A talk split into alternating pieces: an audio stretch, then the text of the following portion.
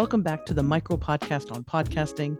I'm Christine Blosdale, your motivational multimedia coach, and today we're going to be talking about the best microphone you can use for your podcast. Stay tuned. Now, if you're brand new to the podcasting game, you will find out that there are lots and lots of microphones out there, and some of them are quite pricey, some of them are, well, relatively inexpensive.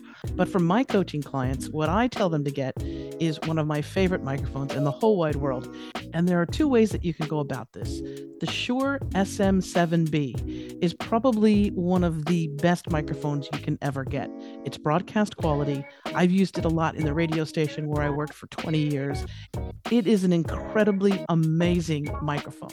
The only issue with the Shure SM7B is it can be a bit pricey for beginner podcasters, and also because it does require an XLR input so that you have to have a mixing board and all that great stuff. Now, if you're someone who's really technically savvy and you've got a mixing board and you're all set up and you want to have the best microphone, the Shure SM7B is the way to go.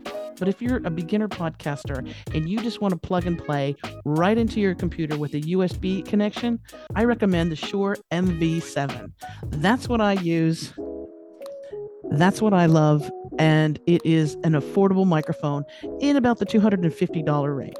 Now, this microphone is exquisite. I love it because it's affordable. I can just plug and play right into my computer. And when I pair it with my Rode Mm. boom arm, which I love very much. The Rode boom arm supports the Shure MV7, and it is a great, great setup. Now, that said, some people prefer to have a pop filter. In addition to this filter that comes with the Shure MV7, that's great. And if you like to have these things, I mean, you're all you're welcome to it. But I'm not a fan of this thing here. I put it there and okay, well, that's great, but I still pop, pop, pop. I still get pops. Now, here's a tip for you if you're looking to get some great sound out of your Shure MV7 microphone and you don't want to have this weird thing attached to it. So, the microphone itself does come with its standard filter.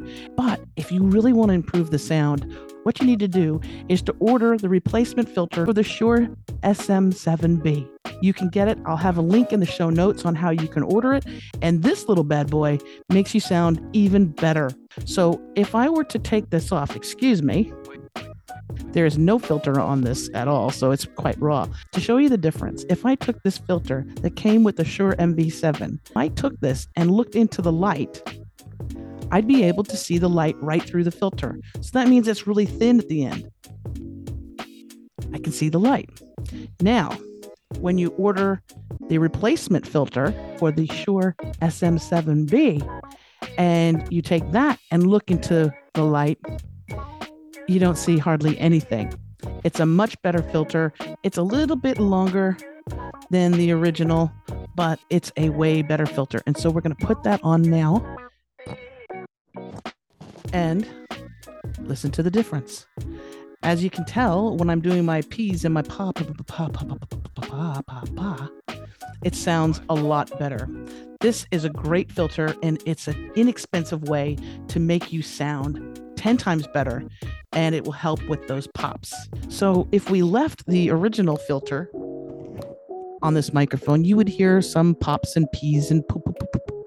When you get the replacement filter, and put it on, then the sound is much clearer and there is less s- s- pops, p- p- less of that popping sound, and your voice can actually come through the microphone beautifully.